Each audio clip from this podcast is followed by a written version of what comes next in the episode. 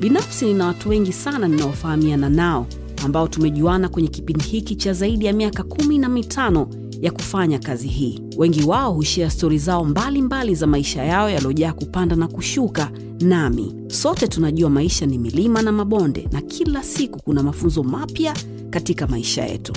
Hizi ni baadhi ya hizo stori ambazo watu hawa hukutana au wamekutana nazo katika maisha yao, ambazo zitakufanya usome, uwaze au uangalie vitu kwa umakini zaidi, na pia kujifunza. Mimi ni Salama, hawa ni rafiki zangu, na sote tunakukaribisha wewe kwenye Salama na Hey, hey, hujambo? Karibu kwenye show. Kawaida huwa tunakaa kwenye meza hii na kuzungumza watu ambao wana mambo ambayo sisi tunatakiwa tuyasikilize ili tuweze kujiadjust adjust na sisi tuweze kwenda kwenye njia ambazo wao wanaenda ili na sisi tuweze kufanikiwa kama ambavyo wao wamefanikiwa katika vitu mbalimbali ambavyo wanavifanya katika maisha yao. Binafsi kujifunza mambo tele kwenye meza hii. Na namshukuru mwenyezi mungu kwa nafasi ambayo napata. Leo kwenye meza tuko na dj karibu kwenye salama na ali b. Mambo? Salama mzima. E bwana mimi ningependa nianze kwa kusema kwamba mimi ni shabiki yako. Sana. sana e, huwa nakuangalia unapokuwa tumbo wazi ukifanya mambo yako. Eh, nataka uniambie uh, inspiration yako. Kitu ambacho kimekufanya ufanye ambacho unafanya leo. Yeah. ni nani hasa? Au ni kitu gani? Akikweli kabisa dasalama Kwanza kabisa nishukuru nafasi ulionipa. Afu cha pili kilichoniinspire mimi kufanya hivi ni shida. Maisha halisi nilotokea ndo mfano halisi wa mimi niliyokuwepo sasa hivi, kwa sababu nimetoka kwenye maisha moja magumu sana. Nyumba nilozaliwa ni da mi, kuna washikaji nimekuwa nao yani hawajui kwetu, nilikuwa naonaga noma yani kuonyesha hapa ndo home.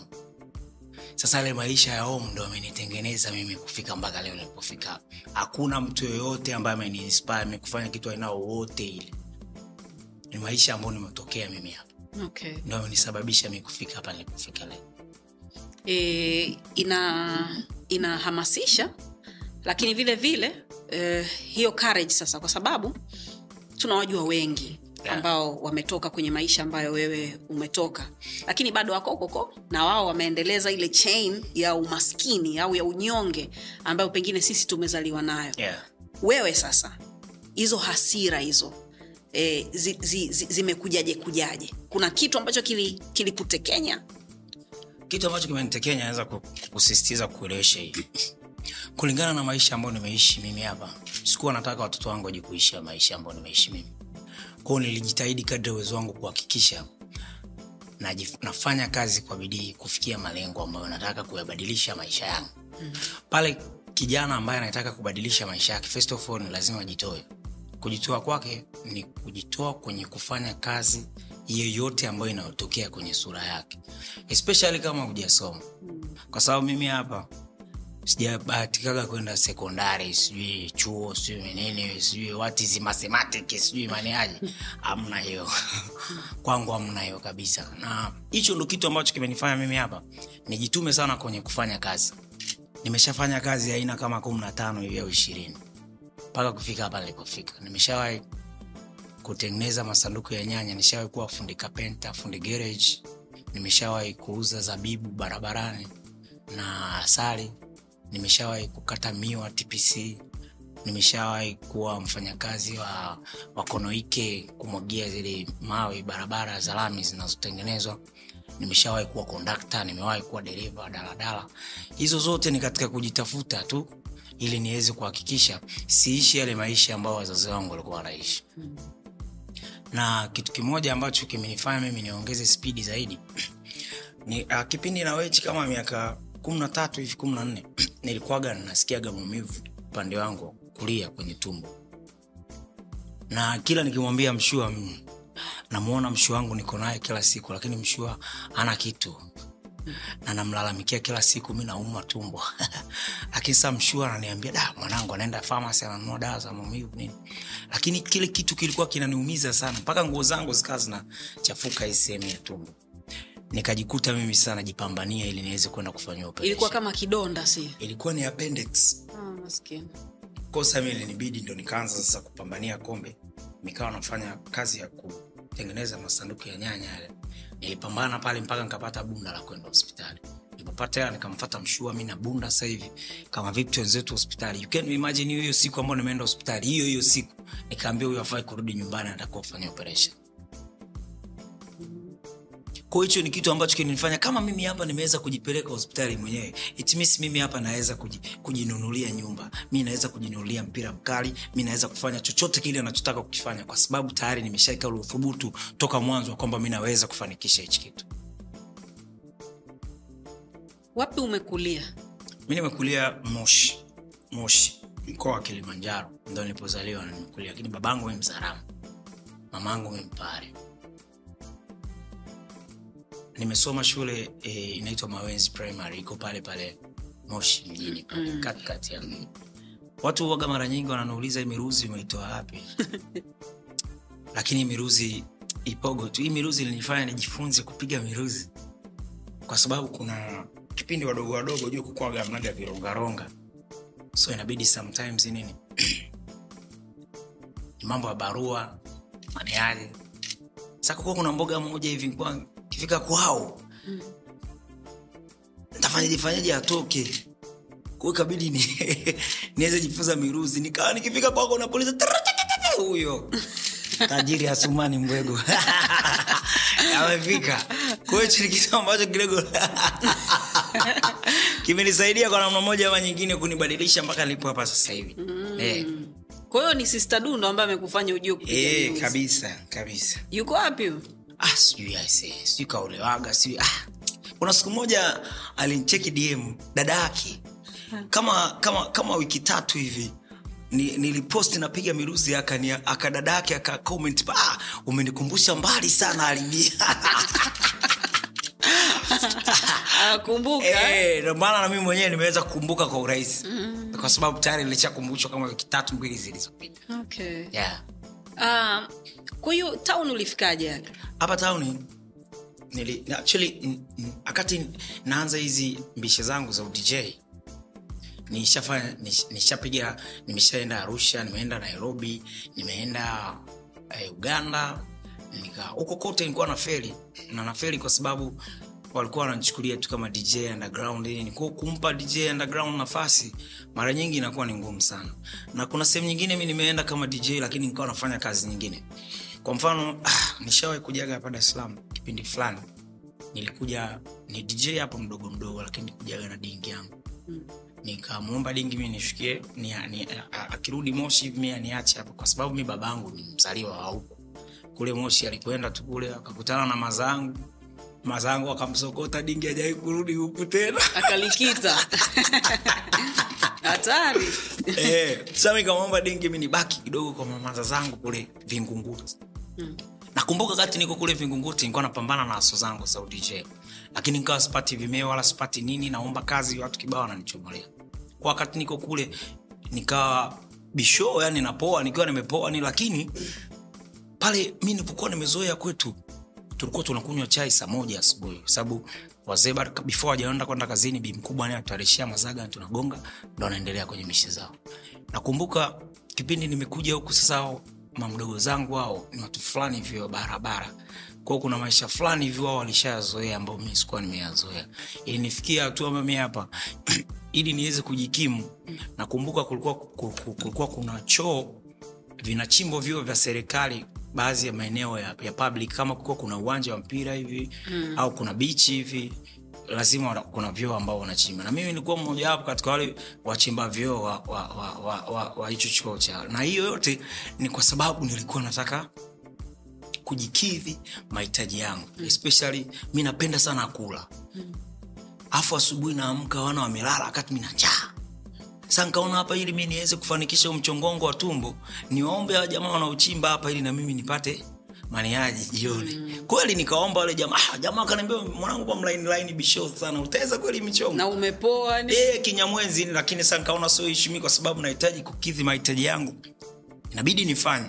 Kwao nikachimba kile choo na mungu alijalia kile choo tulichimba muda mrefu kwa sababu unajua vingunguti kule ardhi yake chini imeloana. Ndiyo. kwao mkichimba leo kesho udongo umeanguka kwao inabidi mna zote tulichimba kama mwezi. Ah, kila siku mwezi nilikuwa napiga madiko yani. Balaa.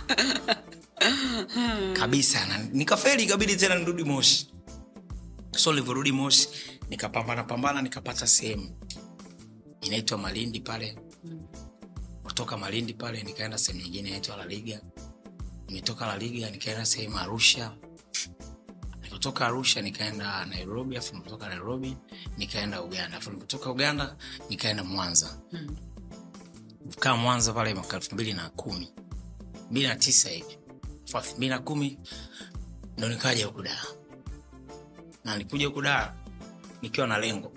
Kitu ambacho napenda sana kuwaaminisha vijana penye nia pana njia. Penye nia pana njia kivipi? Akati mimi hapa natoka mwanza nakuja daa kuna mtu aliniambia alio mi nataka unifundishe udj lakini before that ni, na, na, naomba nikushauri kitu. Akaniambia na mtu mwenyewe ni anskano. Mm. kipindi hicho kidogodogo alikuwa nataka nimfundishe udj kwa anskana akanipa idia akaniambiaje kaka unaweza wadm wa jamaa kwenye facebook jamaa wa maisha club pamoja na na mbalamwezi bichi kipindi hicho katika wale ambao nimewadm mmoja akajibu jamaa wa mbalamwezi bichi anaitwa mr george namshukuru sana. Akajibu akaniambia njoo tujaribu. Kwao yule jamaa ndo akanipa mi confidence ya kuja dar sitakosa mali pakula hata kama nitakosa pakulala kwao nikachomoka mimi nikaja huku. Na kule niliondoka katika hali moja ngumu sana hata nauli nilikuwa sina. Lakini kwa sababu nilikuwa na makochi ya bosi vitanda nini alafu bosi mwenyewe akawa hajanipa mshahara kama miezi mitatu minne hivi. Nikaona mna noma. Chajichukulia sheria mkononi kutana huko mbele. Mi ntamwelewesha tu bana mi ni katika hali ya kujitafuta. Niacha mi niishie zangu. Ko nkauza vile vitu asubuhi yake mi kapanda basi nkaja dar es nilipofika dar es kulikuwa kuna mwanangu mmoja anaitwa saidi. Huu jamaa namsema sana kwenye interview nyingi kwa sababu ukiwa mwanaume inapaswa umvumilie mwanaume wenzako pale kipindi ambacho ana shida kwa sababu we all don't know about tomorrow. Ukishajijua wewe ni kwamba ni mwanaume ipo kesho yako itakuja itakuwa ngumu. Yule mmoja wapo au sio mwingine lakini kwa sababu ya zile sababu umezipata fadhila uzomfanyia mtu kuna mtu mwingine atakufadhili kwa namna moja ama nyingine ukaweza kusuluhisha tatizo ambalo utakuwa nalo kwa kipindi hicho yule mwanangu alikuwaga akija moshi anakaa kwangu nini yani fresh. Nimekuja huko dar es salaam nilikaa kwake kama kwanza usiku tu nafika hiyo siku amna mpigia sana simu "Wewe mwanangu mi nakaribia wapi? Mi nakaribia kwa sababu dar es nilikuwa piompio napajua vingunguti tu. Hii sehemu nyingine mi sielewi. Kwangu nampigia sana simu mwanangu. Nimefika ubungo simu haiti nampigia simu tena anakata ah, kwa sababu mi najuaga anakaga kinondoni pale vijana. Katafuta bodaboda. Bodaboda akanipakiza nikafika mpaka pale kwake. Mwaka gani? Mwaka elfu mbili na kumi. Nikafika mpaka kwake. Dofika kwake nikamkuta na na kirongaronga kipo nkaambia "Ah, saidi mimi ndo nimekuja. Aeleweka kabisa. Kama alikuwa ashikizimu ujue mjomba akafika. Basi nikakaa pale kwa saidi kama tano sita hivi kama siku ya tatu hivi saidi akanianzishia madrama mara. Demu wake anataka kuja getu Ah, lakini kwa sababu sisi ni wanaume hizo situation unazielewa. Sababu at the end of the day ni lazima mtu katika hali ya ukuaji hivyo vitu vinatokea. Mm. kwao mi naelewa lakini kama unaishi na mtu lazima utafute alternative nyingine. Eidha uniambie wewe mwanangu we, moja mbili tatu shemeji anakuja we piga minemba baadaye rudi. Amna noma fresh kwao anaweza akaja hivi akaniambia mi zangu. Kikwa siku moja nimerudi getu hivi nimemkuta yupo. Nikamvutia wayawa saidi vipi akaambia "Da, mwanangu niko mabibo hapa kwa mboga yangu. Namalizana naye nakuja. Saa nne. Kaondoka na funguo. Hey, saa tano. Saa sita. Saa kumi. Ah! asumani mbwegu niko nje pale. Pigwa na mbu mani mara saa kumi na moja kasoro hivi saidi kaja alipole bana mwanangu ambia mnano mafungua geto kalale ilichangato sana mia panzi na kwa sababu tayari nilikuwa nimeshaika ile roho ya uthubutu ya kwamba hivi vikwazo vinavyotokea ni njia moja ya sisi kufanikiwa kwa sababu gani? Hakuna kitu kirahisi dada salamu kwenye jambo lolote lile ambalo unalifikiria lina ugumu wake na ugumu unaweza kawa mkubwa sana kulingana na jinsi ulivyolichukulia hilo tatizo. Kwa mimi hapa nkaona hii hamna shida. Mimi usaidi na mudu vizuri baada ya kama siku mbili hivi tumekaa sitting room kwake akaniambia ali hivi kwa nini mwanangu usiende kufanya kazi dodoma? Dodoma. dodoma kule kuna opportunity za kazi nyingi sana. Kaambia umesikia wapi? Akati mi natoka mwanza nimeipita dodoma. Mi so pimbi man. We kama utaki mi nikae hapa kwako niambie taarifa unamwambia hivi? Hey. kwa sababu hivi kwazo ambavyo naleta naona kama kwangu itakuwa ngumu hapa ilikuwa saa mbili usiku. Nikaona ujamaa ataendelea nipasua nikatoka nje nikavuta waya kwa chali wangu mmoja. Akaniambia mwanangu mimi hapa enyewe kugeto geto nikukaa nimewekwa. Kwao mi siwezi kukusaidia. Kavuta kwa waya mwanangu mwingine. Mwanangu mwingine akaniambia hali mimi hapa bana na mke wangu nakaa naye. Lakini akanipa option akaniambia kuna jamaa wetu anaitwa agusti. Agusti ana mke lakini kuna jamaa anaitwa haji. Huyo haji anaga mke. Kwao unaweza kwenda kuishi kwa haji pale. Haji mwenyewe anakaa mandazi rodi na bwana agusti basi nikaambia amna noma. Saa kati natoka pale kuwa kwenye saa tatu hivi kasoro saa nne nimebeba mabegi yangu nini nimesimama hapa kwa makoma hapa nani hapa? Manyanya. Kipindi kile kukuwa kuna vibaka big time.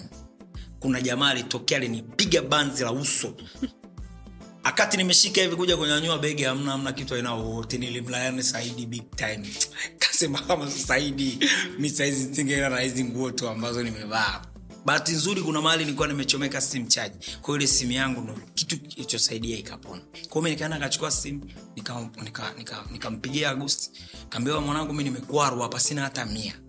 Kwao naomba nisaidie tumie nauli ili mi niweze kuja hapo msasani basi kweli mwanangu akanifanyia mafekeche nikaenda mpaka pale msasani akaenda kunipeleka kwa jamaa wangu anaitwa haji. Nikawa nakaa kwa haji. Kipindi mi nakaa hizo sehemu nilishaamua kabisa mi kwenye akili yangu ni katika hali ya utafutaji tu. Kitu kigumu kinapokuwa mwanzoni hapo mbele kuna urahisi mkubwa sana. Ndo kitu ambacho nimekiexperience kwa sababu katika yale mambo magumu ambayo mi nimeyapitia ndio amenifanya mi sasa naishi hivi nakuishi machali wengi wakiniona kwenye mainstagram maniaji wanaona ni mtu ambaye nimetoka tu shimoni. Hapana. Lakini kuna haso ni lazima kama mwanaume uliokamilika lazima uzipitie kufikia malengo yako. Nadhani ni binadamu.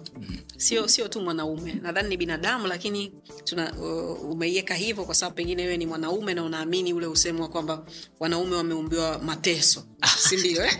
inawezekana. Yes. Um, nataka unifundishe vitu viwili cha kwanza uh, huyu dogo ambaye anakusikiza saizi ambaye da sio kwao na atakuja atakaa kwa mtu ambaye sio ndugu yake e, na akapitia aka, aka hayo mambo ambayo umepitia lakini mwisho wa siku mwenyezi mungu anafungua milango yake. Mm. nataka umwambie kitu huyo. Na kitu cha pili nataka umwambie mshikaji ambaye yuko mjini au yuko sehemu ambayo kuna riski ambayo watu wengine watataka kuja na kuhitaji msaada wake. Anatakiwa afanyeje? Anatakiwa a, awe mtu wa aina gani? Amna yule dogo ambaye yupo kwao kona dream za kufika malengo yake cha kwanza kabisa ili kufikia malengo ni lazima uwe na moyo wa kujitoa. Ni lazima uwe na moyo wa kuto kuchagua kazi. Ni lazima uwe na moyo wa kuto kumtegemea mtu. Ukijiwekea mazingira ya ugumu ndipo unaweza kupata alternative ya kitu kingine. Ukijiwekea mazingira ya urahisi utaishi uta, uta, utaishi yale maisha ya kuombaomba kila siku. Mfano wai mnao mimi. Hapa na chuo cha udj mm. nafundisha na dj kibao hichi chuo nacho almost sasa hivi kama miaka mitano sita au saba. Nimeshawasaidia vijana wengi sana ambao anatamani kuwa dj ili atimize mahitaji ya nyumbani kwao. Lakini ada ana kwao mimi nilichokuwa nakifanya nilishaamua kuwa daraja la vijana ambao kwa namna moja ama nyingine ipo siku watanishukuru au nitapata fadhila tu kwa sababu tayari analisha familia yake watu wanaomzunguka wanaishi kupitia hiyo kuna vijana kibao walikuwa wanakuja chuoni kwangu afu hawana ada. Namwangalia dogo una, una, una, una kipaji gani kingine apart from hichi anaambia bro naweza kufanya usafi hapa naweza kuwai mapema ofisini kafanya sasa hivi navyokwambia chuoni kwangu pale ambao sasa hivi ipo mwangataa Eh, nimeambiwa mpaka sasa hivi bado kuna vijana kama watatu ama wanne wanasoma bure wanasomaje bure. Kuna mmoja akifika anaosha vioo kuna mwingine akifika anadeki. Yani wanapokezana wanazamzamu. Lakini at the end of the day ni ili mradi wafikie malengo yao.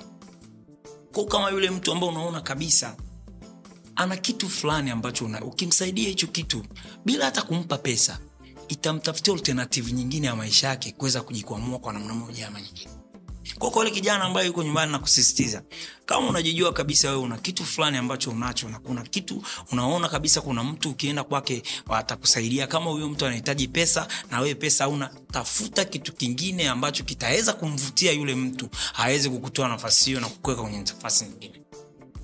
Na kwa wale maniga ambao unajua kabisa upo town na una chanel za kuweza kusaidia watu kikubwa kabisa cha kwanza kuna watu ambao unaona kabisa huyu mtu ana deserve nafasi.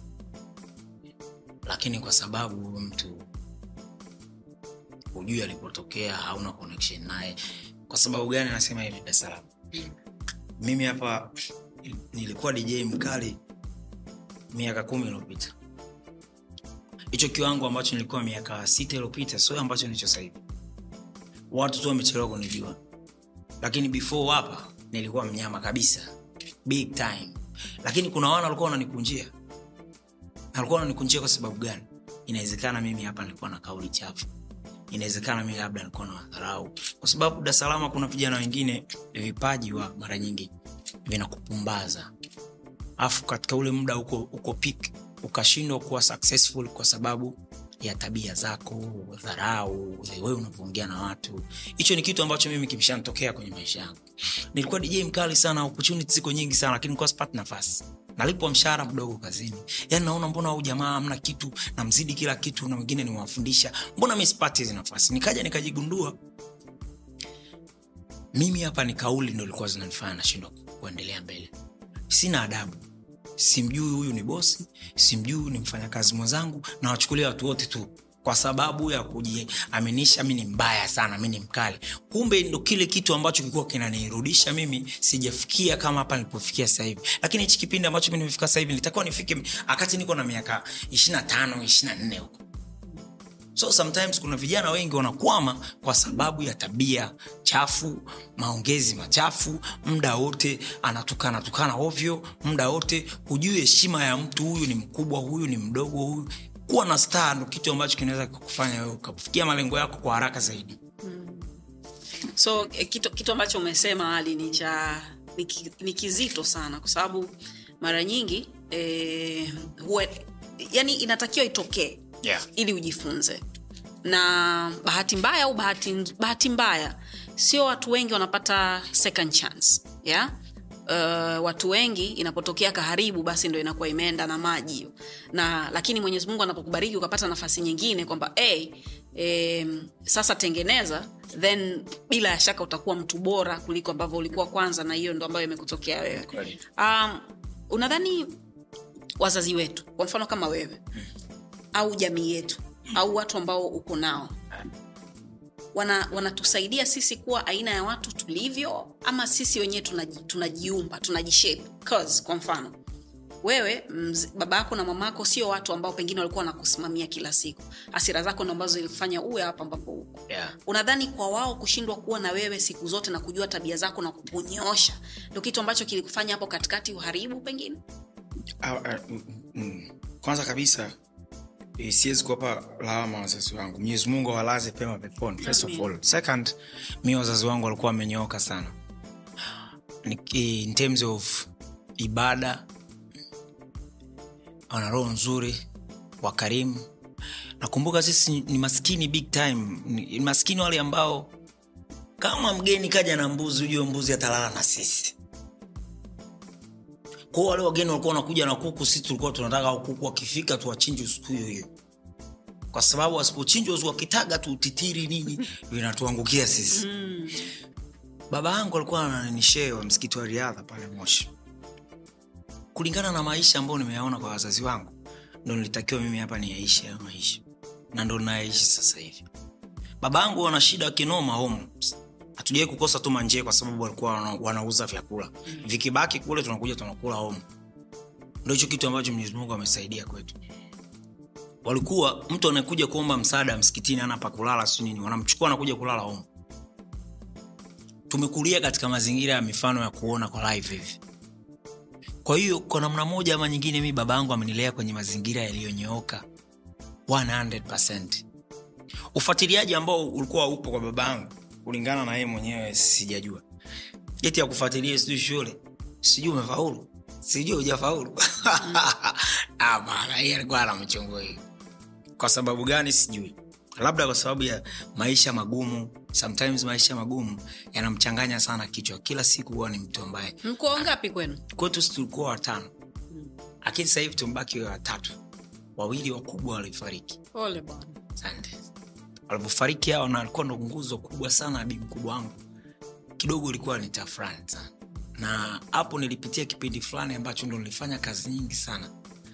Na nakumbuka ilikuwa mwaka elfu mbili na kumi na tatu bibi mkubwa wangu alifariki. Mungu amrehemu. Alivyofariki bi mkubwa wangu misaa na kule tulikuwa tunakaa nyumba ya kupanga afu mi dingi yangu mama yangu alikuwa ni mke wa pili. Kwa hiyo dingi yangu wejigoo afu nikaona mzee kama atakata ringi kwao nafanya mi nikamchukuaga dingi yangu mwaka elfu mbili na kumi na nne. Nikaja naye dar es salaam na mdogo wangu. Mm. kwao mimi hapa nilikuwa nakaa na baba yangu nyumbani kwangu miaka kama misita hivi ndo akafariki pole sana. Namshukuru mungu. Na pia nawasii vijana wenzangu ambao wa mjini mnajiona wa mjini lakini kuna fadhila ambazo wazazi wanazo ambazo zina mwongozo mkubwa sana kwenye maisha sasa hivi dar es salaam kuna vitu mi vinakuja tu from nowhere, I don't know why. Lakini najua ni kwa sababu ya mema ambayo nimeyatenda kwa wazazi wangu. Ni vizuri sana pale unapokuwa na furaha na hiyo furaha ulikuwa nayo ukaiambukiza kwa ndugu zako karibu walokuzunguka mama baba madogo zako ndugu zako marafiki. Kama uwezo upo wa kuweza kumsaidia mtu mmoja wawili watatu wanne hata kumi saidia. Hizo ni baraka kubwa sana unazipata. Hata michongo mingine unakuta walikukazia miaka kibao baada ya kutoa sadaka tu bum mambo ameenda wazazi wangu mimi hapa wametumia nafasi kubwa sana wameplay part kubwa sana kunitengeneza huyu kijana ambaye aliyokuwepo sasa hivi. Kwa sababu gani? Baba yangu alikuwa ni mtu ambaye ana misimamo ni mtu ambaye ame, ni ndo, ndo final say wa familia. Ndo mtu ambaye anahakikisha kila mtu lazima awe na heshima lazima awe na adabu lazima ajue huyu mkubwa lazima ajue huyu mdogo. Katika ile hali tu ya ukuaji si unajua sisi vijana tena. Kuna umri fulani hivi kutoka ukiwa uishi na wazazi kuna washikaji fulani labda unakuwa nao in one way or another. Kuna vitu tu vinatokea mtu unakuta amebadilika kwa namna moja ama nyingine. Kwa hivyo kuna umri fulani hivi sio kumlaumu mzazi. Above miaka kumi na nane. Hiyo miaka sio kumlaumu mzazi. Ni kujilaumu wewe kulingana na magurupu ambao ulichagua kukaa nayo kwa kipindi hicho ndo yamekuvuruga. Kwa hiyo mimi hapa siwezi kusema eti wazazi wangu hawaja play part nzuri kwenye maisha yangu. Nisingekuwa mimi hapa ambaye nipo sasa hivi. Kwanza tu ile kitendo cha wao kupambania kombe mpaka wamenizaa tayari ni fadhila kubwa sana ambao wameifanya. Kiasi kwamba mimi hapa nitawashukuru mpaka siku na yangu ya mwisho. Na nawaombea sana kwa mungu. Na dua kila siku zinalia om pale. Kwa sababu yao kwa sababu wamenifanya mimi hapa nimekuwa kijana mwenye adabu mwenye heshima na kujua ni jinsi gani mimi hapa natakiwa niwakuzi watoto wangu. Nice one. Um, ilikuwaje wazazi wako wakafariki? Mzee wako kwa ulikuwa unakaa naye? What happened to him actually eh, baba yangu alikuwa ana maradhi ya ya pressure na- sukari. Moyo. Eh, ikawa ina, ina, ina, ina, ina, ana presha ya macho. Mm. kwao babangu mwaka elfu mbili na kumi na sita alipofoka macho. Akawa aoni afu akawaga na na tezi dume. Kwao nikampeleka hospitali tuka tukamfanyia operation. Alafu lakini kipindi hicho babangu alikuwa anaona jicho moja lakini kwa mbali. Lakini kwa sababu mara nyingi sana alikuwa anatujua watoto wake majina wawili tu. Kwahiyo akisikia mtu anatembea kwenye korido ataita jina moja. Ali au ram kwahiyo mmojawapo akitikia hijo fika hapo pamoja na kwamba babangu alikuwa aoni lakini alikuwa hajaacha swala.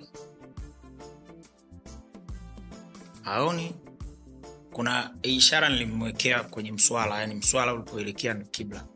Kwao ukijisahau ukiugeuzia huku atageukia huku mswala ambao umeelekea mbele. Mfano hai kabisa ya kwamba hata kama una matatizo hata kama umekwama hata kama una nini kuswali ni kitu cha kwanza kabisa first priority ambao sisi hapa tutakuwa tuishi nayo kila siku mungu kwao kwa kipindi kile ambacho babangu anaumwa lakini anaswali mpaka siku babangu ameshindwa kuswali ni kipindi ambacho sasa babangu amefikia hatua sasa aliumwa kiasi kwamba akawa hawezi tena hata kutoka kitandani. Ni wakuogesha wakuvalisha pampas ni na hiyo hali nimeishi nayo kama miaka miwili. Na hapo mahusiano yangu alikuwa ananipasua kichwa. Kwao babangu mimi nilikuwa na mdogo wangu mdogo wangu mwenyewe sahivi nikawa na miaka kama ishirina tisa hivi dj kali anaitwa toka tunapangiana zams kwa sababu e, leo inabidi amuogeshe mshua kesho mimi. Au mimi hapa naweza kuanza naye. Kwa, ni mimi hapa ninapeka msosi mimi ndo nitamlisha mimi hapa ndo nitamtriti siku kesho. Kwa sababu mi mdogo wangu jikoni yuko fit ko mara nyingi mi kwa nafanya madiko nini kazi yake ni kumogesha mshua kumbadilisha pampas kwa wakati nini na vile vitu ambavyo mpaka ikawa afikia hatua sasa mimi hapa navifanya sana kwa sababu mdogo wangu ni mdogo nini na mwisho wa siku ana ile tayari yani ana, a, a, ana ule moyo ambao nao mimi. Yeah. so unajua sometimes kuna wale ndo maana hawa watoto sasa hivi ambao tunawakuza kwenye familia zetu ndo hawa mfano wao naona kwa mdogo wangu. Hawana ule roho ya uthubutu mpaka umpe kazi umfanye nini ufanye nini. Yuko hivi kosa ile kitu nikawa nafanya sana nikaja nikagundua kila napofanya kuna kizuri kinanitokea. Kila nachofanya kina kizuri kinanitokea. Nikagundua kwamba baraka yangu mi nikufanya hizi kazi za mshua 100 kwao nikawa na, napambana sana. Nimepambana na mshu wangu mpaka amendei. Kulikuwa mna ugumu wote ambao kuna kipindi nikawa naumia nafsi kwa nini mshua yupo kwa sababu kuna baraka ambazo sasa hivi sizipati lakini kama angeendelea kuwepo hizo baraka mi ningekuwa nazo kila siku naenda kwa mungu. Ningekuwa napishana na vikwazo vingi sana. Vikwazo ambavyo tunakutana navyo huku mjini sometimes ni kwa sababu ya wale watu wanaotuzunguka. Tunajua kabisa wana shida wanataki, wanatakiwa wapate mahitaji yao. We mtu una hela lakini unashindwa kutimiza mahitaji yao.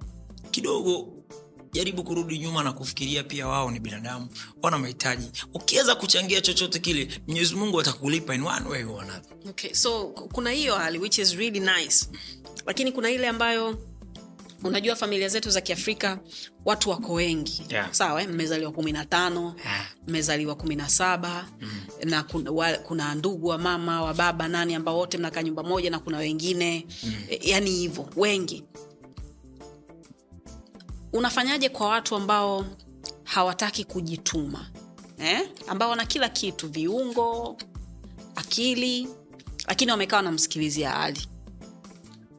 Hao, hao unafanya nao nini? Au hao pia unatakiwa uendelee ku, ku, kuwasaidia?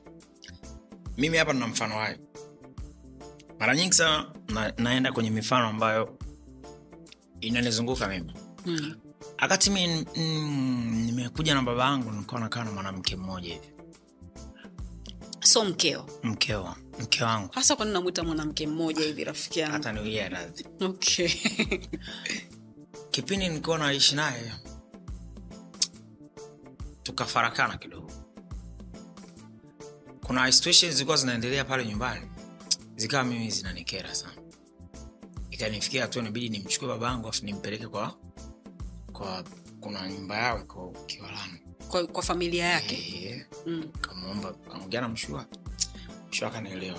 Kaambia ngoja kwanza ni siti mambo akae fresh alafu tarudi. Kwa akaenda rama kichwa ndugu wangu Mm.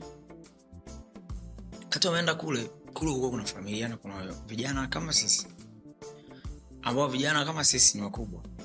Na sasa hivi wanaomba msaada kwangu. Na walikuwa wananiona since mpaka na nachimba vyoo. Wananiona mpaka leo nimefika lakini they still wananiomba msaada. Sometimes nawapa sometimes sio wapi lakini kumnyima sio kumfundisha. Kumfundisha ni kumwita na kumwelewesha na kumpa elimu. Elimu ambayo itaweza kumsaidia kumsaidia awezi kusaidia familia yake. Kwa sababu gani? Awezekana mimi nakuja kwenu kila siku nakuja na michele. Lazima nanyie mje kwangu mje na michele kwa sababu at the end of the day sisi hapa wote ni binadamu sisi hapa wote tunahitaji mahitaji ya kila siku. Mi na familia yangu nyiwe na familia yako. Kama umeweza kufikia hatua ya kuoa kuwa na mke it means ulikuwa unaweza kumsaidia mama yako na, na, na bibi yako. Kwa nini uoe? Akati unajijua kabisa una majukumu. Kwa mara nyingi sana vijana wengi wanachobuge ni nini? Matamanio ya mwili yanafanya maisha yanakuwa magumu bila wao kujijua ugumu wa maisha uko wapi. Kukimbilia vitu pasipokuwa na wakati sahihi. Ko somo ambalo mimi hapa nampaga ndugu zangu ambao niko nao kila siku na kuna mmoja anapiga simu kila siku. Nilimwahidi nitampa ila mtaji. Lakini simpi. Simpi kwa nini? Ajue ila ipatikani kirahisi rahisi simu zitaita sana. Ikibunda ntampa na sio kama sina. Lakini nataka ajue ya kwamba hata kama ni hela bro nilimwahidi nitampa alhamisi tatu zilizopita. Na namwahidi nitampa. Mjomba kama unaniona huko nitakupa bunda. Kuendelea vuta ng'ora. Lakini mpaka siku ije itoke hiyo hela wewe mwenyewe kabisa ujue hela ni ngumu. Bro amenipa hii hela inabidi ukafanikisha hayo malengo ambayo umeniomba hiyo hela amenikupa iko hivyo mamangu. Nimependa sana. Nimependa sana. Pengine kwa sababu ya hiyo ya urahisi. Kwa mfano kama uh, watu wengine ambao wamezaliwa kwenye familia ambazo yani ukigonga mara moja mlango umefunguliwa. Pengine hiyo ndo kwa kiasi fulani inawafanya wawe vilema. Na, na kitu kingine dasalama unajua bana kuna levo fulani vya maisha yakifika. Kuna siku nimetoa sadaka. Ilikuwa mwaka mpya nilikuwa nimetoka nakumbuka nilikuwa na kimeo wavuvi. Toka kupiga mziki wakati narudi home kupumzika. Nilikuwa na vibe kwenye, kwenye chuma. Nikakutana na wana Uh, kuna maza mmoja hivi ndo alinifanya mi ni, ni, ni, ni mtoe lakini ni, ni sasa mabunda ni mengi afu wana wamekuja wengi na wote wamenionyeshea maua wanataka ninunue. Lakini mi lengo langu likuwa ni bi mkubwa sio cha kufanya nikaamua niwagaia wale jamaa mpaka ule bi mkubwa alipofikia nikamtia naye mzigo toka siku ile ang'ora zimekuwa nyingi sana. Mpaka kuna washikaji zangu wengine ni mazimba wananipigia nao wanataka hela. Nilichokuja kugundua nini che hela ni sabuni ya roho. Yaani ukiwa na hela utachekacheka tu ovyo. Lakini una, una mia au eh, ucheke nini? Kifupi tutafute hela. Yaani mchongo mzima ni bunda kwa hiyo mpaka sasa hivi kuna wana ambao siwajui kabisa wananikumbusha hali tulisoma wote. Hali tulikuwa tunakaa wote sijui wapi sijui. "Ah, bana hali mina shida bana watoto wangu wanakula hali bana. Hapa yenyewe nimetoka kupigiwa simu wakati nakula pale mm. kuna mwanangu amenipigia ambao mwanangu alikuwa mwanangu sana? Huyo mwanangu mm, mm, mm, nimemkuta hapa dar es salaam. Ah, kwa nimemsahau bloody bastard? Nimemkuta hapa dar es salaam anakaa magomeni kipindi ambacho mi nakaa mandazi rodi kwa sababu mandazi rodi ile nyumba ambayo nilikuwa nakaa choo kimejaa. Kwa hiyo akifai kujisaidia haja kubwa. Kwa hiyo mimi wakati nakaa mandazi rodi ukisikia haja kubwa inabidi ukanye shoppers. Yaani wapangaji wa pale wote wakuwa wanajua mcho mm. choo kiko juu. Kwao kama una haja kubwa inabidi ukajisaidie walinzi walikuwa wajawajua hawajatujua kwa sababu pale si public toilet. Mm. Unajua tu mi nimetoka kwao inabidi kwanza utokee supermarket alafu ndo unapanda Una- maliza sasa katika ile kero ambao likuwa naipata nika nika nikamshirikishe mshikaji wangu. Oya mwanangu we. Mi kule napokaa mwanangu kuna moja mbili tatu nne tano. Em nisaidie mwanangu hata mi ni- nikae wiki tatu. Na kipindi hicho mimi wakati naomba hivyo nilikuwa naomba kazi maisha club na bado nilikuwa napigaga vimeo wa- kwao mimi maswala ya manje nilikuwa naweza kujimudu. Pakulala tu ndo ulikuwa kipengele. Kitu ambacho jamaa yangu alinijibu alinijibu hali unajua hapa bana ah, hii nyumba sijui kimepanda kimeshuka. Ni katika ile hali tu ya, ya, ya kunipangua. Nilimshukuru. Kwa sababu pia angenipa urahisi nisingepata ile asira ambayo nilikuwa nayo. Kwa sababu mimi kitu cha kwanza ambacho nilikuwa nacho kwenye kichwa changu nikianza kazi tu naweza kutafuta mahali pa kuishi endapo kama ningeanza kazi wakati nakaa nao ningejikuta tena hiyo hela isingekaa kwenye isingeenda kutafuta kwangu. Kwa kila hatua ambayo mi nimeipitia kwenye maisha yangu nimeitumia kama funzo la kuweza kufundisha hawa vijana ambao nimewazunguka sasa chuoni kwangu mi nikifika ni semina mpaka naondoka. Na mfano wayo wa maisha halisi ni mimi. Kwa sababu ukikata tamaa ndo mwanzo wa kuferi kwenye maisha yako wewe ndo mtu sahihi ambao unajua unataka kwenda wapi unataka kuwa nani na unataka kufanya nini. Hakuna mtu atakuja kukuelekeza au atakupa kumwagie mahela au huo mchongo haupo. Wewe ndo mtu sahihi wa kuweza kujiseti ni jinsi gani utapata hela jinsi gani utaweza kuhama maisha unayoishi sasa hivi na kuhama maisha mengine jinsi gani unaweza kumiliki gari kali kujenga nyumba nzuri ni wewe mwenyewe. Yaani mfano wa kila kitu kwenye maisha yako unaanzia kwako um, saizi ma, ma dj ndo wamekuwa masta yeah, for real. yeah. na kuna mtu ameninongoneza kwamba katika madj ambao wanalipwa wewe wanalipwa vizuri. Wewe ni mmojawapo na sio sio sio, sio mtu wa, ku- wa, wa, ku- wa kubrag kuhusu hilo kwamba mi ndo nalipwa kwa sababu wanaotoa hela excuse me wanaotoa hela ndo ambao wanasema kwamba bwana fulani au sio? Na mimi nimeisikia kutoka kwa mtoa hela kwamba bwana jamaa nikauliza sio fulani akanaambia ah, mchizi umeona? Na hiyo ni moja kati ya sababu kwa sababu naamini wewe ndo ambao utanielezea vizuri zaidi. Ah, hakuna hakuna chuki kwa kwa, kwa wasanii kwamba bwana hawa jamaa wanapigaga ngoma zetu ujue. Inakuwaje oh, kila weekend anapanda ndege kila siku ana show na vitu kama hivyo. Tofauti na zamani. Zamani dj alikuwa mtu wa ku- kuhongwa tu. Mm. au sio? Eh, eh, eh, chezee ngoma yangu. Lakini siku hizi wewe ndo ndo kinara. Hey, maisha yamebadilika kiasi gani? Na hakuna hiyo jealousy? Actually mm, kila kitu kina wakati kama jealous zipo I don't know, sijapitia mimi hizo. Mm. lakini mi nachoamini ni wakati. Alafu mkazo wa tasnia unatokea kwa wale wakazaji. Kivipi? Mimi hapa nilisha set standard yangu. Mm. kuna madj ambao wanaamini sana ukifanya kazi masaki. If you want to be premium mm. you should work in masaki area. Lakini mimi niliweza kubadilisha mchezo. Kivipi? Mimi hapa nikikwambia wewe utanilipa milioni tatu. Lazima uje kunitaka tena. Why? Show nayokuja kupiga kubabeki ui! Moto unawaka hapo. Yaani sina biashara kichaa kwenye kazi hata siku moja. Na ndomaana nakuwa mkubwa kila siku na naendelea kuwa mkubwa. Kwa sababu gani kila kazi ambayo mi naipata na I take it as opportunity ya kutafuta kazi nyingine. Hicho ni kitu ambacho kitajenga tasnia kitajenga vijana wengi ambao wana vipaji. Kila kazi ambayo mimi naipewa naitumia kama chanzo cha kutafuta kazi mpya. Na performance yangu kama kuna kisehemu kuna kichuma cha kudandia pale jua nione tu jamaa jamani ni tofauti nakirukia kile kichuma niko juu pale naamsha popo. Lakini yote ni kwa sababu gani? Kuthamini kile kidogo nilichopewa.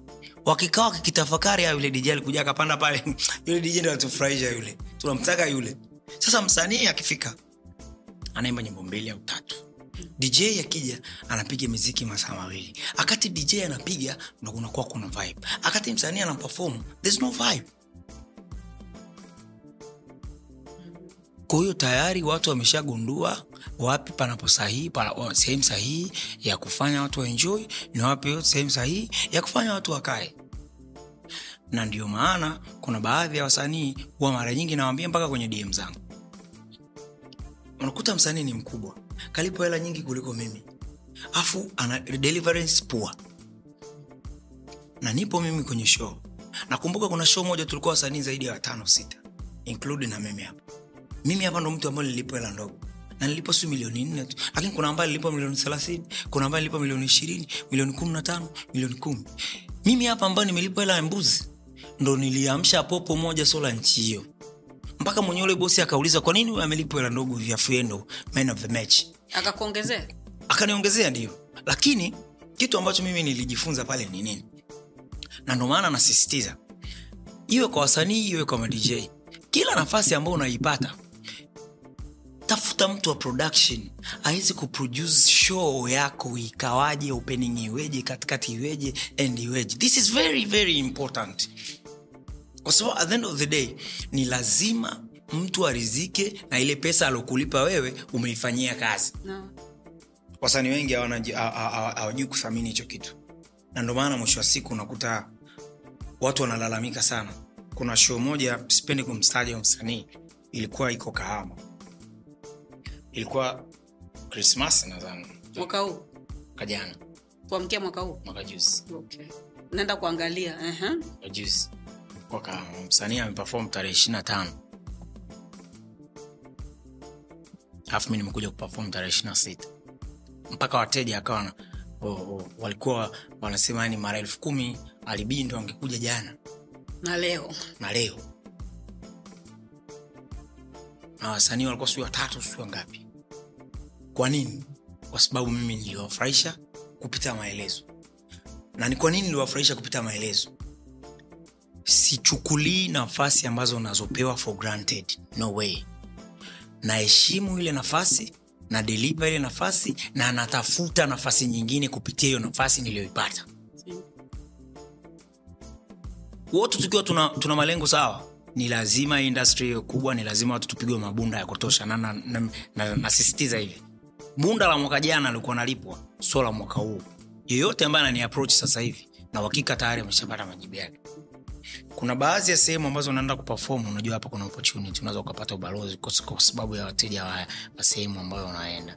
Kuna sehemu ambayo una, unaenda unaona kabisa hii sehemu inaenda kushusha brand. Kitachokufanya uende huku ni bunda. Sasa mimi hapa ili kuset standard kwa vijana wangu usije ukakataa laki tano ukasema alibia nalipa milioni tatu akati we una hela ya kula thats very very bad. Jiposition ukishajiposition ili uweze kupositioniwa.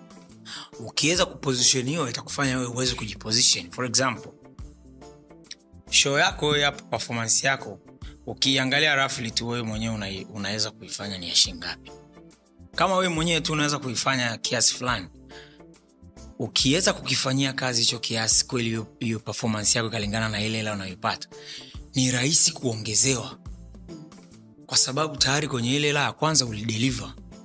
Haiwezekani uongeze hela wakati performance yako ni pua mimi hapa mabunda yatazidi kwa sababu nafasi ambazo nilizipata kwa mfano hai mwaka jana mwezi wa kumi na mbili hakuna event ya corporate ya benki sijui wapi haijanitaka mimi. Na hakuna hata moja zitaacha tena kunitaka labda atokee tu mtu aweke fitna. Lakini show nilizopiga zote hamna hata moja hamna mtu mpaka kuna, kuna nyingine walitoa kataa kula. Huu muda akula siri alibitu enjoy. Kwao mi wakati napiga mziki watu wako kwenye mstari wa kula lakini wanaruka majoka. Unaona people are sasa hiyo yote ni kwa sababu gani? Tayari nimeshajiwekea uthubutu mimi mwenyewe wa kiasi kwamba hawa watu lazima waenjoy no matter what. Kwao mimi hapa kupigwa bunda kubwa ni kwa sababu ya mimi navyojituma kwenye kazi yangu. Jasho imekuwa lingi na hasira. Ulipigapiga vitu hali itakuwa. Lini leo? E, au unywagi pombe? Mama nimeacha kunywa pombe. Ah, subiri basi tuongee kwenye kamera. Okay. mara nyingi watu wengi wanaona kama mi nazaba unajua. Hapa nyewe naweza kubadilisha mchongo ukabadilika natokana na vibe wote. Ana uhakika hapa sasa hivi nyewe wenyewe mnaenjoy wangu wanangu? Eh, let's unakunywa pombe? Actually mm, nakunywaga sometimes okay. Lakini sio kwamba vibe lako linatokana na, Hapana. na kuwasha. Unajua nikwambie mama kitu ambacho mimi nimejitengenezea kwenye maisha yangu siku zote. Nimeshajiposition mimi ni mtu wa furaha kila siku. Kubadilisha watu wakaanza kuvaibu hapa ni dakika sifuri. Kwa sababu gani? Mimi tayari ni yule mtu ambaye nimeshaamua maisha yangu ni ya kufurahisha watu yule mtu ambaye anaamua maisha yake kufurahisha watu ni rahisi sana kuwafanya watu wafurahi endapo ukiamua kuwafanya wafurahi. Mfano wai nakupa mimi hapa sasa hivi ni dj nikiwa napiga mziki huku nimekaa tu hivi. Au dj amalize jamani aondoke. Mi kuna muda nacheza afu watu wamekaa tu. Yani mpaka kuna muda watu wenyewe wanaona hey, jamani jitungizeni tukichudi jana za akakatika pale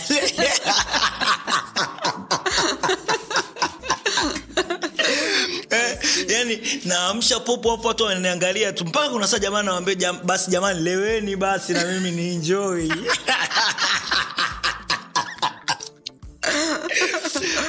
Sasa ni kwa sababu gani? Kwa sababu tayari wanaona da mtu tumhurumie tu huyu mwamba anapiga sana mziki nini lakini daba hatujalewa. Na sometimes unajua kuna especially kuna sehemu ambazo ukienda kupiga mziki. Kama kwenye cooperative watu bado wanakuwa wanajilindalinda Eh, analinda- heshima ya Eh, kampuni. Eh, sawa, wanakuwa hawajalewa. Hiyo wakifikia ule muda tayari watu wako vitu.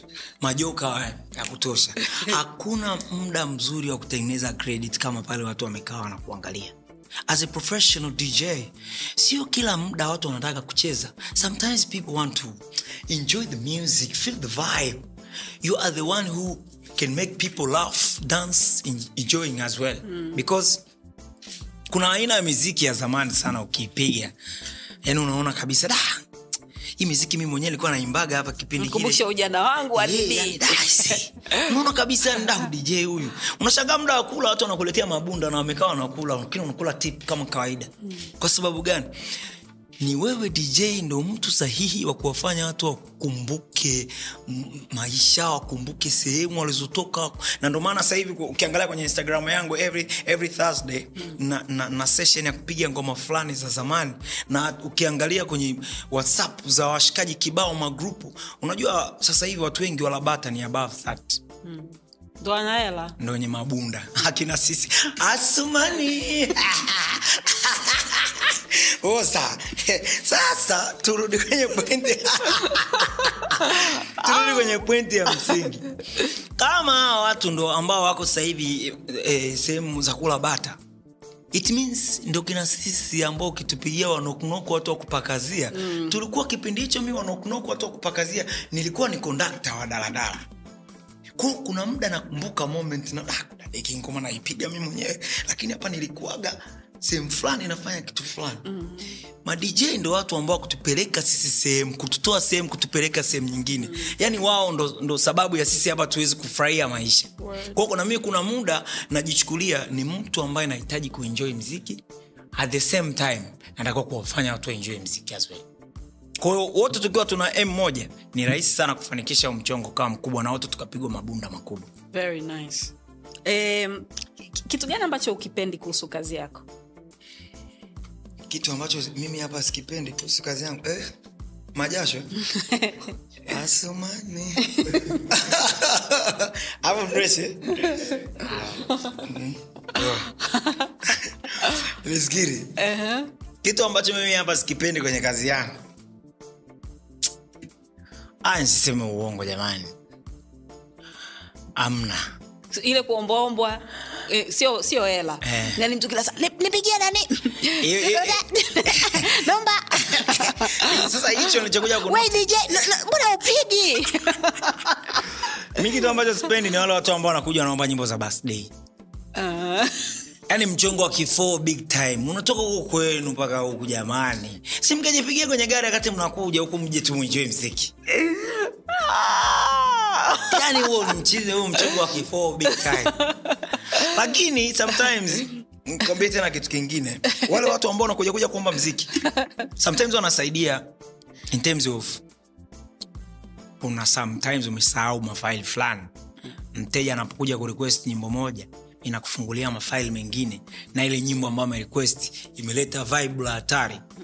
Kwa hiyo mda mwingine kusikiliza opinion za wateja inaweza kukujenga na inaweza kubadilishia siku wako kawa tofauti kabisa kabisa kabisa okay yeah. so um, kwa, kwa kazi yako ambayo unafanya na kwa industry jinsi unavyoiona Ah. na um, umeamua kufungua shule sahizi mm.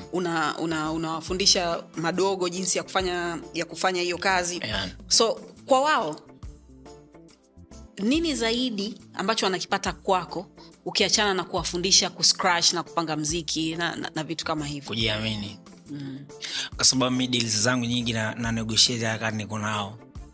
Alafu nakuta mtu kanaambia libii jamani tunaomba tuna milioni tatu. Alafu mimi hapa unajua kitu ambacho mwenyezi mungu ananijalia ni kitu gani? Ni watu wananipenda. Kwa unakuta mi napewa mchongo haribie kuna kimeo kinakuja ofisini hichi kimeo waambia unataka milioni kumi. Kwa hiyo ejenti zakuja kufanya hata milioni saba. Alafu wanakuja na wanataka kunipa milioni. Asumani sitaki kwa sababu tayari nimeshachunguli nisingechungulishwa kama nisingekuwa sina mahusiano mazuri na wale watu kwenye hiyo sehemu. Kwa mahusiano ni kitu cha kwanza cha kukitengeneza kwenye kila jambo ambalo unalifanya. Ambayo hayo mahusiano unayotengeneza kuna mchongo utatokea utatakiwa kupigwa mabunda mwingi. Lakini kwa sababu ni pio pimbi umeweka ziki mbele unashindwa kulipwa vizuri kwa sababu ya shida zako. Au ugawie wenzako. Eh, mwisho wa siku kwa mfano wai nakupa hiyo kugaia wenzangu mimi hapa na uhakika 100 hakuna baunsa ambaye anijui mimi. Na kila baunsa anchukulia mimi dj ananchukulia mimi alibi tajiri. Haki ya mungu vile. Kumbe mimi niko eh, sina mia kama wao. Nimeshaamua kuwa part of their life. How? Mi naweza kukutana na wanangu au mabaunsa wamekaa getini. Naingia disco naenda kupiga mziki. Imajini mi mwenyewe ni mfanyakazi kama wao lakini wao wenyewe hawanchukuli mi kama mfanyakazi mwenzao. Nawatia tip wote tenteni kichi kichi kichi mi nimelipwa laki sita huko laki tano nagawana nao maskini wenzangu. Huyu hapa mtoto wake kenda kula huyu mtoto wake kenda kula huyu mtoto wake kenda kula. Mwenyezi mungu awezi kunipa tena mchongo mwingine huko mbele kwao mimi hapa na, natumia sana watu ambao wananizunguka hawana mia. Wa, wa, watoto wao wananiambia mimi dua. Kupitia sumani Nice. Lakini ndogo sana mahesabu madogo sana. Yeah. Mm. so so kila mtu anajua hivyo. I think umesema kitu kikubwa sana. Yaani sidhani kama uchoyo una nafasi yoyote katika shindi zako. Kweli kweli kweli. Yaani ushindi wako unatokana na dua ambazo watu ambao pengine hata huwajui hata hujui. Amna dua nzuri kama ambayo mtu anakuombea wakati wewe haujui. Ni kweli kweli kabisa kweli kabisa. So yule yule mwanamke ambaye alikuwa anakusumbua kipindi kile mzee wetu anaumwa ulimpiga chini yule Eh, ah, tulikuja tukafarakana tuka, tuka nini? Tuka na ah, tuachane nayo tu. Umeoa sasa Eh, ah, na, mama simba. Asumani yani mama simba ndo mtu ambaye anifame na furahi hivi kila siku. Hichi cha kwanza namshukuru mungu. Alafu ni chuma. Yaani mama simba akipita hata kama ni rafiki yangu lazima umpige jicho jara. Yaani kuna ile jicho jara ni waya. Yaani hiyo lazima itokee ni chuma ni big time alafu nampenda kinyama. Yaani kuna muda mi namwambiaga ni mke wangu mi nakupenda au amini? Namtia bunda namtia bunda namtia bunda. Nakupenda mpumbavu. Basi zile mradi mi ni kwao najikuta mara nyingi sana mi nikiwa na shida namwomba mama simba najua mama simba anazo. Kwa ukimpa hela sana mkeo ah, mabunda yapo kila siku kwenye familia na nilimnunulia gari actually ile gari nyeusi bmw nilimnunulia yeye sema ameikataa atake hayo mambo. Aitaki hichi kile kigari anasema ni kidogo hichi kinakufaa wewe afu hichi kinahitaji dereva fulani mpoaji bisho bisho kama wewe. Mme wangu enjoy enjoy your life. Asumani mama simba popote pale ulipo. Mungu akubariki. Ulipe watoto kilo tano. Una wangapi sasa hivi? Sasa hivi nao wawili okay. mama simba. Ungetaka wengi lakini. Eh, mama Simba napenda sana. Unajua kitu ambacho nimekuja kuexperience endapo kwenye familia yetu wale kaka zangu wangekuwepo wazazi wangu wangeishi vizuri zaidi. Mm. watoto wakiwa wengi najua kuna machakaramu watotokea katika watoto kumi watotoka watatu saba kidogo at wanaweza kufanya furaha ya familia ikawa kubwa zaidi tofauti na ilivyo sasa hivi. Lakini japo namshukuru mungu mi mwenyewe ni one man army. Na hicho kitu kimenitengenezea mimi hapa. Sio mtu wa kuomba misaada mimi ni mtu ambaye unaona kabisa huyu mtaji- huyu mshikaji anahitaji kusaidiwa. Kivipi? Ni mtu ambaye nina uthubutu ni mtu ambaye najituma ni yule mtu ambaye ukinipa kazi lazima feedback ije ujamaa ah, tunashukuru kwa kutuunganisha naye. Mm. kwa kweli jana sisi tumeenjoy. Kila kijana akiamua kuhakikisha ile nafasi anayoipata anamridhisha mteja wake ambaye amempa hiyo kazi hawezi kumtupa. Na ndo thamani ya mtu inapopanda kuanzia hapo. Asumani e bana Eh. mi ni kushukuru sana. Thank you so much. Kama ambavyo nikuambia ali mi ni shabiki wako na nafikiri vitu vyote ambavyo umevielezea hapa mm. vina justify kitu ambacho mi nakiamini. Eh, nakutakia kila la heri. Endelea kuwachukua madogo na mtoto wa dadangu nitamleta kwako. Lakini sitakwambia ili usimtreat kwa sababu unanijua mimi. Actually, au sio eh? kitu kingine ambacho m- m- mimi hapa mwenyezimungu amenijalia kitu kimoja ambacho kila kijana ambayo amenizunguka namchukulia kama mdogo wangu. Nice. mdogo wangu ambao yani mdogo wangu kabisa. Umeniambia mdogo wako anaitwa dj dj kali raki. Okay. anapigaga upepo mara ndio ndiyo. dj kali Yes, yes. He's my young brother. Okay. Yeah, yani kutoka mimi yule. Mm. na yule nilimwachishaga shule kwa sababu alikuwa anataka kuendelea form 5 6 huko. Afu kuna wanangu naona wana phd wana masters wa- hawana mia. Mm. wananiomba kazi. Nikawaajiri sina scratch. Kwao ngachokifanya mimi nikawambia mdogo wangu kama hawa jamaa nalipa laki nane kwa mwezi. Laki saba kwa mwezi. Na wewe hapo mi naweza kakutafutia kimeo ukapata laki nane kwa wiki. Achana na huu mchongo tufanye mchongo huu. Mdogo wangu nikaanza kumfundisha dj. Sasa hivi mdogo wangu anaweza kupata milioni mbili milioni na nusu kwa wiki. Milioni akosa kwa hiyo pia ningependa kushauri wazazi wengine kuna watoto wana vipaji ukisimamia kipaji cha mtoto wako kuna bunda kubwa zaidi kuliko ilo bunda ambalo una invest huko shule. Atasoma atamaliza afu akishamaliza anakuja kuwa dj mfano wai na wanangu kama dj diomi dj leonaki wote wana, wana, wana madigrii manini walikuwa wanasoma tu kuwafurahisha wazazi wao. Lakini mchongo ambao uko kwenye vichwa vyao ni dj ni kupiga mziki ni kuimba ni kupiga drums kichochote kile ambacho mtoto wako unaona anakiaminia sana. Hicho hicho invest kwake hicho hicho ndo kitamfanya atoboe kwenye maisha even yake. though ali even though elimu kwa kiasi fulani itamfanya azidi kuwa noma zaidi kwa sababu hata kwenye vitu vyake kama ambavyo wewe upo mm. kwenye mambo yake ya kunegotiate na nini na kujipanga kimaisha inaweza ikamsaidia zaidi. hilo hilo yeah, even though kama ambavyo unasema tunachelewesha sana watoto e, wetu. hata hii elimu yenyewe kidogo ingetakiwa sekondari ianzie darasa la- tano tatu. Sababu gani unajua Dar es Salaam. Tuongee tu ule ukweli. Tu, tu, tu, tu, tuongee ule ukweli. Yeah. watu wengi ambao wameajiriwa kwenye maofisi wengi wao ni field ndio zimewafanya waweze kufanya zile kazi. So shule. Pale unapoenda field ndo shule. Ya kwenda kufanya ile kazi husika. Kuna mahesabu fulani hivi hawa jamaa wana madesign hawa madesign wa majengo manini. Ndo wanatumia ile mahesabu magumu sio kipengele x sio nini nini. Wale ndo wana wana deserve haya mambo ya mahesabu magumu. Lakini kuna hao wengine mwenzangu na mimi tena mtu na sikukuu wa mahesabu ya ofisini moja jumlisha tatu. Huyu mpe elfu sita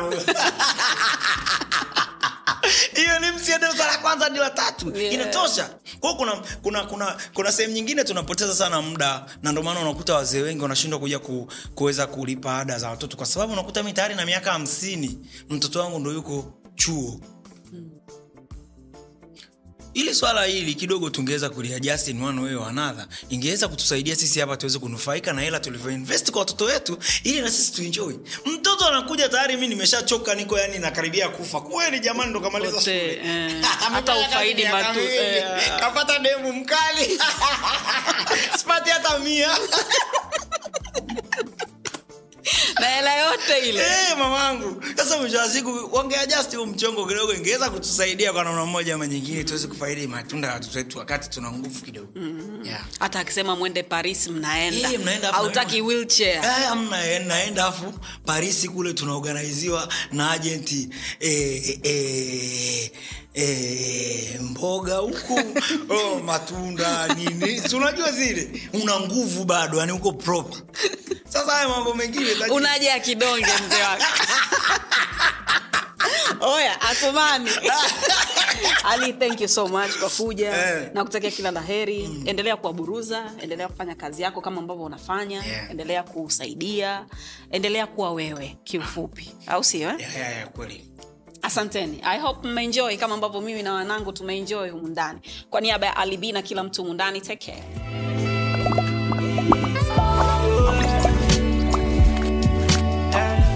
Vipo vya lawama sio shida, vipo vya kupoteza sio muda. Wenuka na ukimbize ndoto. Ah, ah, ah. Kupatia ina hukosei, kiburi kinafanya tujongei, tunaamka wapya kila day. Hey, hey, hey, hey. Slow ila kufika unawahi, chozi na mfuta na cry, tukipenda na Mungu anafurahi. Yeah. yeah. Mimi sihitaji sihitaji ana bless is okay